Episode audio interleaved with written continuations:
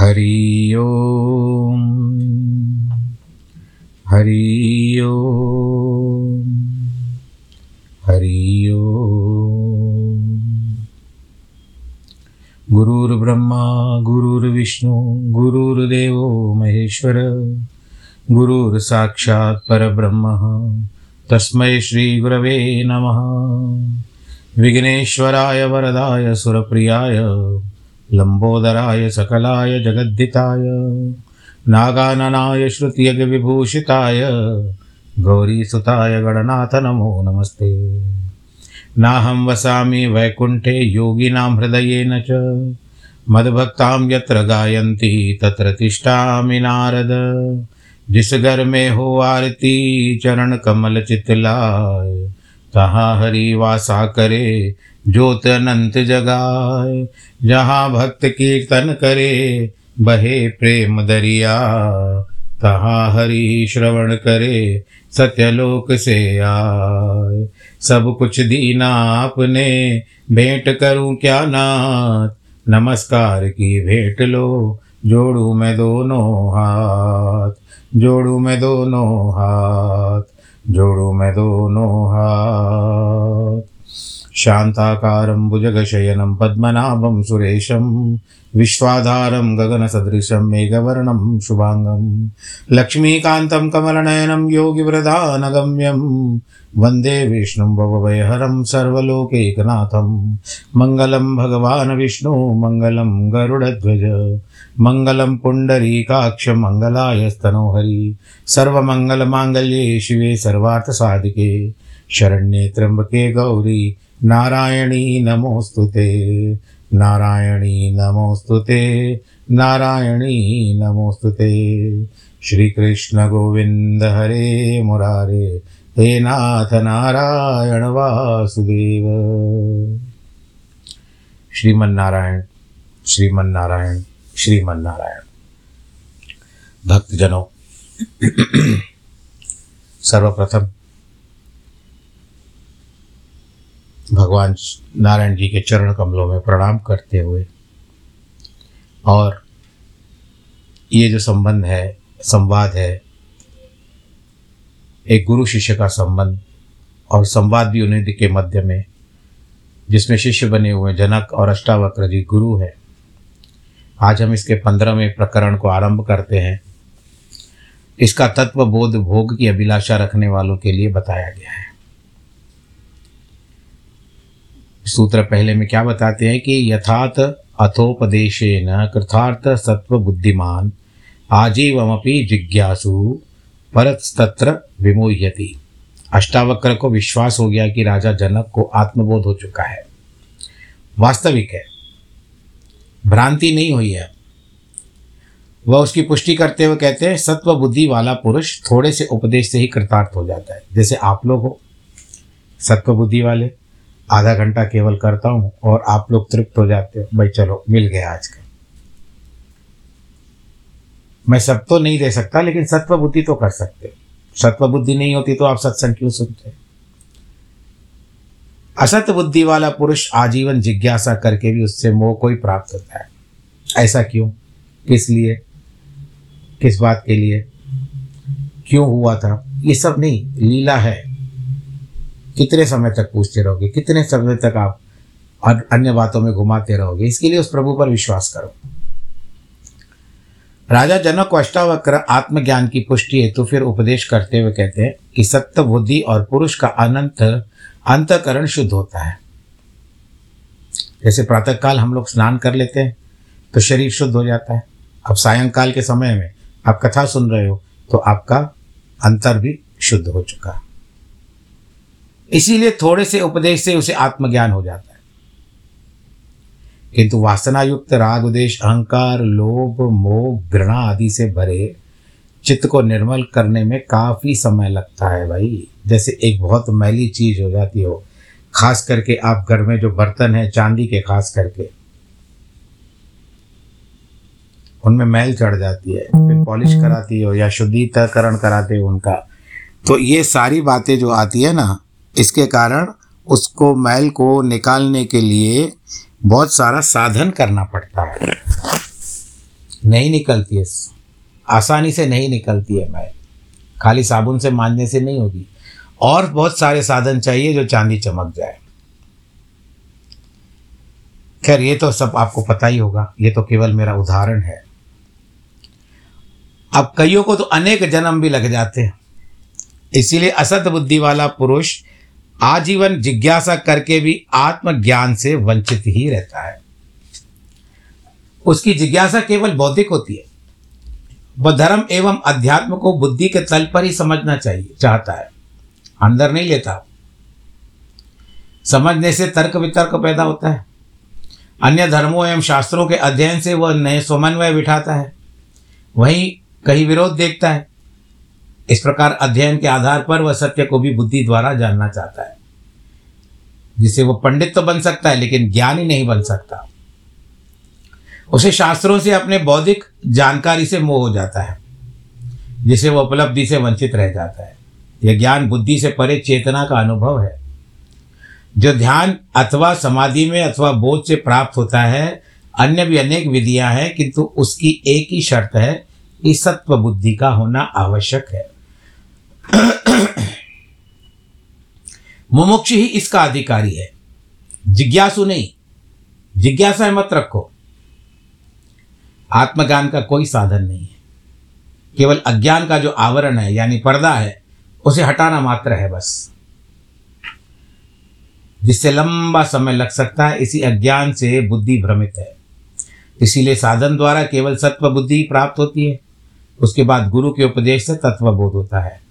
यही साधना एवं उपलब्धि का रहस्य है। रात्रि को जब गुरुकुल में होते थे बालक, उस समय में रात्रि का शयन कर लेते थे। प्रातःकाल स्नान दत्वन इत्यादि जो भी करना होता था। और तब प्रातः काल के समय में ब्रह्म मुहूर्त के समय में गुरु उनको बुला करके मंत्रोपदेश करवाते थे।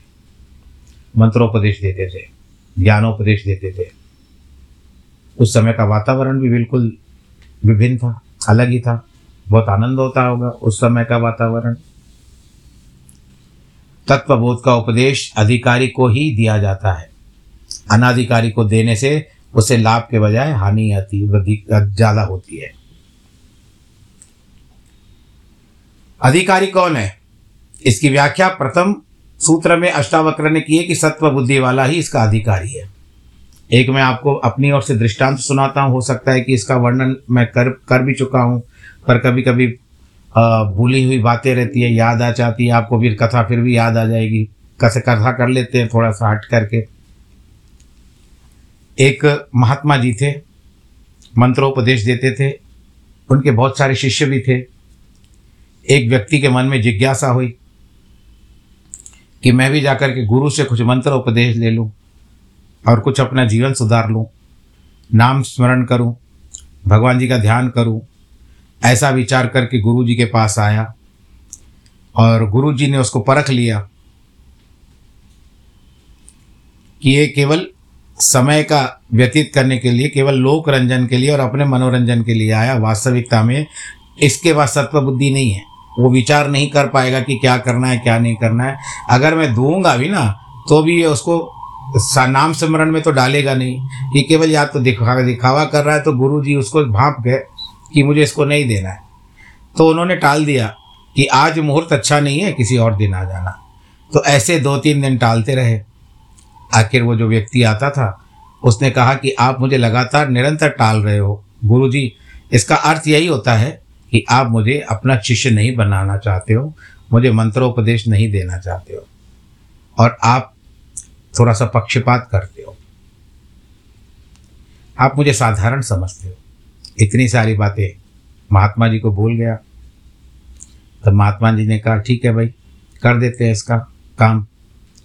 कहते, भाई देखो, अभी गुरु का मंत्र लेने के बाद दीक्षा तो होती है। कहता, मैं सब करने को तैयार हूँ। तो दीक्षा हो गई। मंत्र दिया, कहते, कान सामने लाओ आपका। कान सामने लाया और उसके बाद एक मंत्र दे दिया। बहुत अच्छा बहुत अच्छा कह करके वहाँ से निकला। और गुरु ने बताया कि इसका जाप करना। घर आया। मंत्र पता था आपको क्या है? केवल था राम। राम राम राम राम राम। ये करता तो था, लेकिन इसका राम में भी मन नहीं लगता था। कहते तो गुरु जी ने किस तरह से ऐसा किया? इतना साधारण। ये तो मैं आसानी से खुद भी याद कर सकता था। इतने दिन तक उन्होंने फिराया। और उसके बाद जा जा करके दिया तो क्या दिया? राम। अरे, आते जाते किसी को भी बुला लो जिसी का नाम राम है, उसको दस बार बुलाओ तो हो जाता है काम। ये गुरु जी ने उचित नहीं किया। गुरु जी के पास लौट आया। गुरु जी समझ गए कि ये तैयारी करके आया। इसको मन नहीं लग रहा है राम करने में। इसको बहुत बड़ा मंत्र चाहिए शायद। पर नहीं, इसको यहीं पर ठीक है। आकर के गुरुदेव जी जो थे, महात्मा जी जो थे, उनके साथ वार्तालाप करने लगा, तर्क वितर्क करने लगा। आप बताइए, गुरु किया है, फिर क्या आप उसके साथ तर्क वितर्क कर सकते हो? कहते आपने दिया तो क्या दिया मुझे? एक साधारण, राम। गुरु जी ने कुछ नहीं कहा। कहते, पुत्र, ठीक है मैं तुम्हारा जो तुम प्रश्न कर रहे हो ना, इसका उत्तर मैं तुमको बाद में देता हूँ। पर उससे पहले, यदि तुमने मुझे गुरु माना है तो ठीक है, उसका निश्चय हम बाद में करेंगे। पर क्या तुम मेरे लिए एक छोटा सा काम कर सकते हो? कहते, बताइए, क्या काम करना है? कहते, मैं ये रत्न देता हूँ। रत्न तो आप जानते हो ना, जिसको हम जम कहते हैं, अंगूठी इत्यादि में पहना जाता है। ये तुमको देता हूँ। तुम बाज़ार में जाओ झाड़ू वाली लगाती है, झाड़ू, उससे इसका मूल्य पूछो। किसी दुकानदार से भी पूछो और किसी अच्छे रत्न वाले से भी पूछो जो रत्न बेचता हो। और इसका आंकलन करा के आओ, इसकी वैल्यू निकलवा करके आओ कि आखिर में ये कितने में जाएगा। उसके बाद फिर हम इन बात पर कि तुमको मैंने राम का नाम क्यों दिया, उसके बाद हम फिर बात से बात, वापस में बात करेंगे। कहते, चलो, ये भी काम हो जाएगा। निकला। एक झाड़ू वाली वास्तव में वहाँ ठहरी हुई थी जो मार्ग स्वच्छ करती है, झाड़ू लगाती है। उसके पास गया। कहता, सुनो, मन में भावना तो थोड़ी आक्रामक थी ये रत्न है, इसको देखो। अब उस बिचारी को क्या करे? उसने कभी ऐसे वस्तुएँ देखी नहीं थी। कहते, कितने में खरीदोगी? अगर मैं तुमको बेचना चाहूँ तो। कहती मुझको क्या पता लेकिन मैं तो चारा नहीं दे सकती हूँ। कहते देखो चारा ने हाँ। चार आने भी कोई चीज़ होती है? लाओ मुझे वापस दो। आगे गया कोई और अच्छा व्यक्ति था उसको दिखाया आठा ने बताया उसने। फिर आगे गया एक रुपया हो गई रत्न की। थोड़ा यानी जहाँ जहाँ ऊंचाई पे चलता जाता वहाँ वहाँ पर रत्न की जो आ, आ, का क्या कहते हैं कि वो मूल्य था वो बढ़ता जाता था। दुकानों पर गया वो सौ पे आया, हज़ार पे आया, दस हज़ार पे आया। जहाँ जहाँ जितना दूर दूर जाता, बड़े बड़े शोरूम में जाता, वहाँ पर आंकलन करवाता, मूल्य निकलवाता तो हज़ार। एक दुकानदार के पास गया जो रत्नों का काम करता था, रत्न व्यक्ति। रत्न पर गया तो उसने तो देख करके कहा कि मैं इसका एक लाख रुपया देता हूँ। कहते, कहाँ चारा ने? कहा एक लाख रुपये ये संभव कैसा है? कहते मैं क्षमा चाहता हूँ, मुझे बेचने की आज्ञा नहीं है, केवल इसका मूल्य निकलना था। फिर और जिस तरह से ना बहुत बड़े सुनार होते हैं, जो ज्वेलर साहब लोग कहते हैं, उस दुकान पे गया तो वहाँ पर दुकानदार को दिखाया, उस दुकानदार ने कहा, उस भाई देखो, इस रत्न का मूल्य मैं तुमको दस लाख रुपए दे सकता हूँ। कहते मुझे क्षमा कीजिएगा, मुझे बेचने का अधिकार नहीं है, ये मेरे गुरु की अमानत है। बस केवल मुझे गुरु ने कहा कि इसका मूल्य निकलवा लो, आपके लिए बहुत बहुत अच्छा। निकल ही रहा था, अकस्मात उसको ध्यान में आया कि इससे पूछो कि इसका वास्तविक मूल्य कौन बता सकता है। तो उस दुकानदार के पास वापस से गया, कहते, भाई साहब, क्या आप मुझे बता सकते हो कि इसका वास्तविक मूल्य कौन बता सकता है? आपने तो क्योंकि दस लाख बताया तो मेरे अंदर भी एक भावना आ गई कि सच में आप परख आपकी परख जो है सच्ची है। परंतु,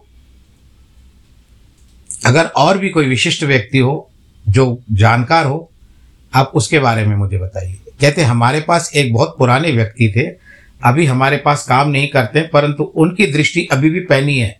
देखते ही बता देंगे कि इसका भाव क्या होगा, मूल्य क्या होगा। आप उसका पता ले लिया और उसके पास पहुँचा और अपना परिचय जो भी होता है देने के पश्चात उसके हाथ में वो रत्न दिया।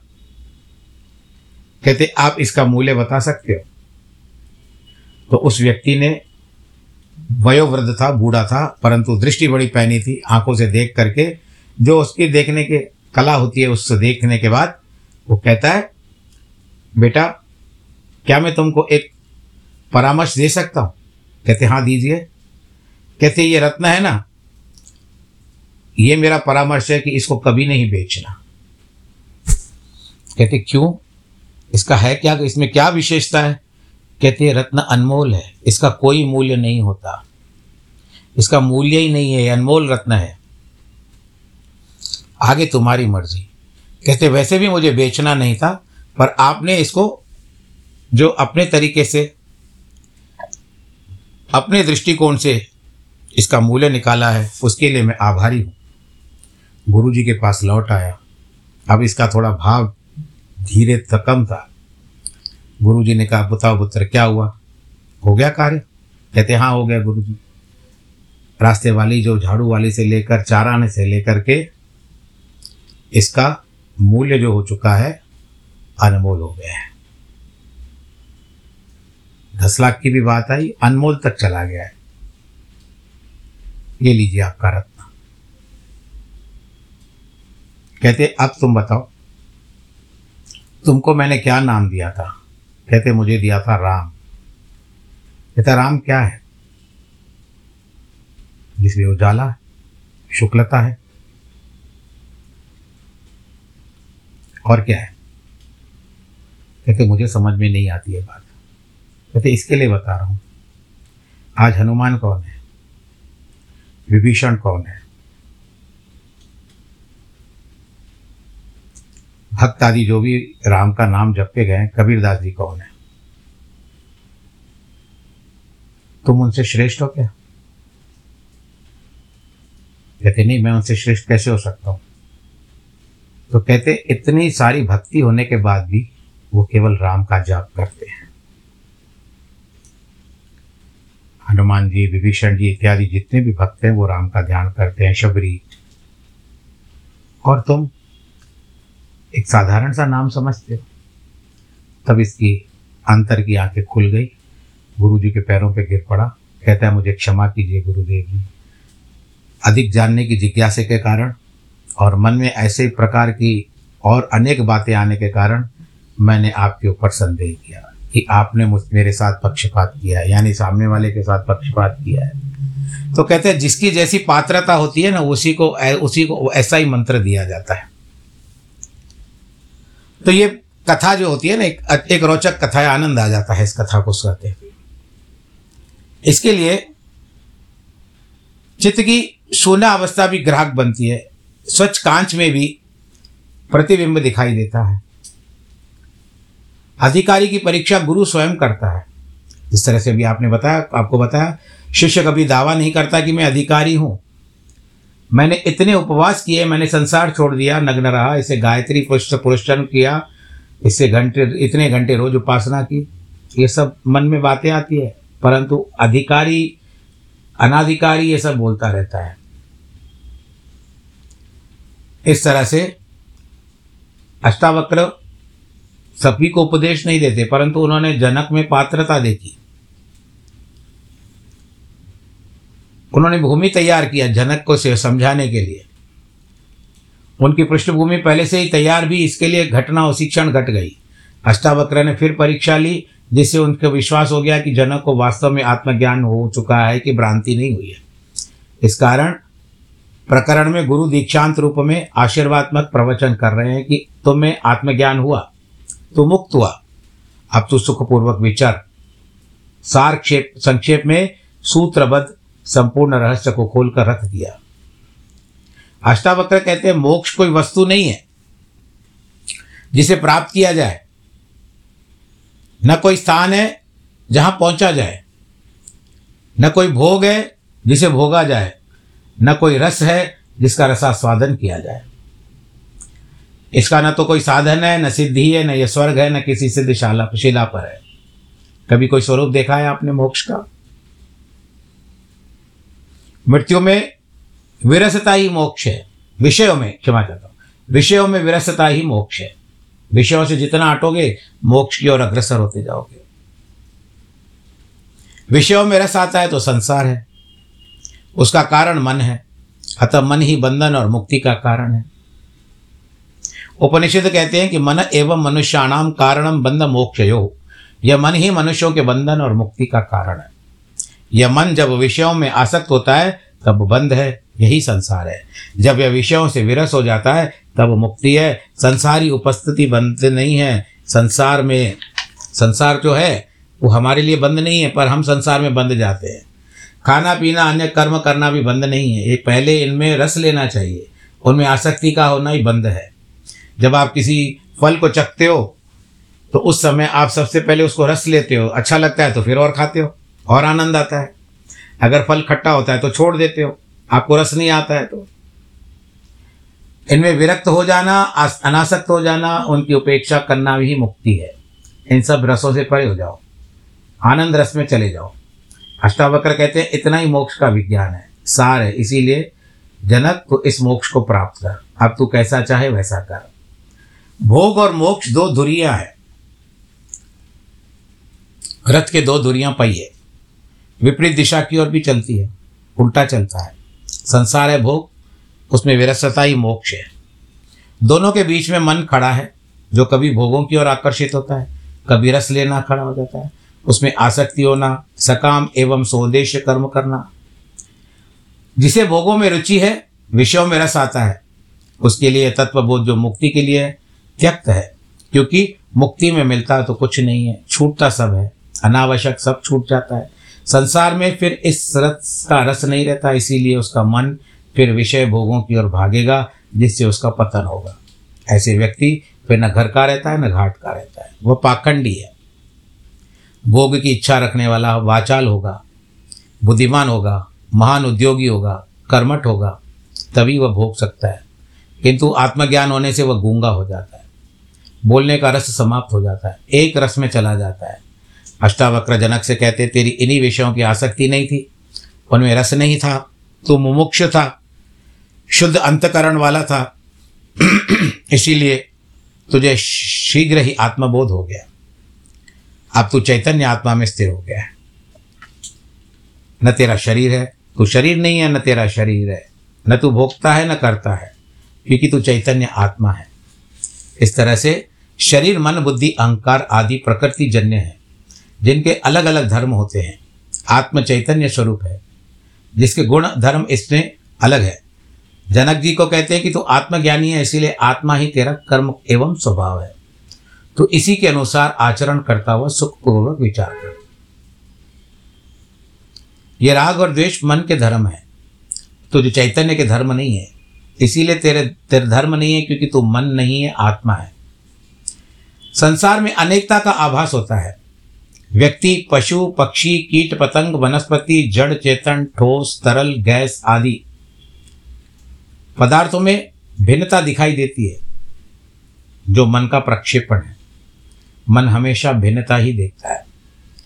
एक से उप जाता है तो फिर दूसरा, दूसरे से उप जाता है तो तीसरा। क्योंकि उसकी बुद्धि सीमित है। किंतु ये सारी अनेकताएँ एवं भिन्नताएँ आत्मा के अज्ञान से प्रतीत होती है। जिसने इस आत्म तत्वों को जान लिया, वह इसी अनेकता की बांति मिट जाता है। आगे कहते हैं कि जिस तरह समुद्र में तरंगे उठती है, किंतु तरंगे समुद्र से भिन्न नहीं है। इसी प्रकार तू आत्मा के होने से तथा उस महासमुद्र के समान है, जिससे संसार तरंगों की बांति स्फुरित होता रहता है और फिर नष्ट हो जाता है। उसी प्रकार संसार अनित्य है, यह बनता है बिगड़ता है, ध्वंस होता है, निर्माण की प्रक्रिया सदा चलती रहती है, किंतु उसमें आत्मा को कुछ भी हानि लाभ नहीं सारे विषय भोग, संयोग, वियोग, लेना देना, तारंग तरंगवत है, किंतु तरंग नहीं है, महासागर है।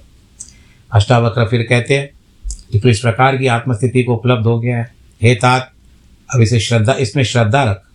जिसने प्रत्यक्ष अनुभव नहीं किया, केवल पुस्तकों से जाना है, वह किसी से सुना है तो वह अश्रद्धा भी कर सकता है, क्योंकि यह ज्ञान बुद्धि के पकड़ से परे होता है। स्वानुभूति का ही विषय है, किंतु तुझे तो प्रत्यक्ष अनुभव हो सकता है।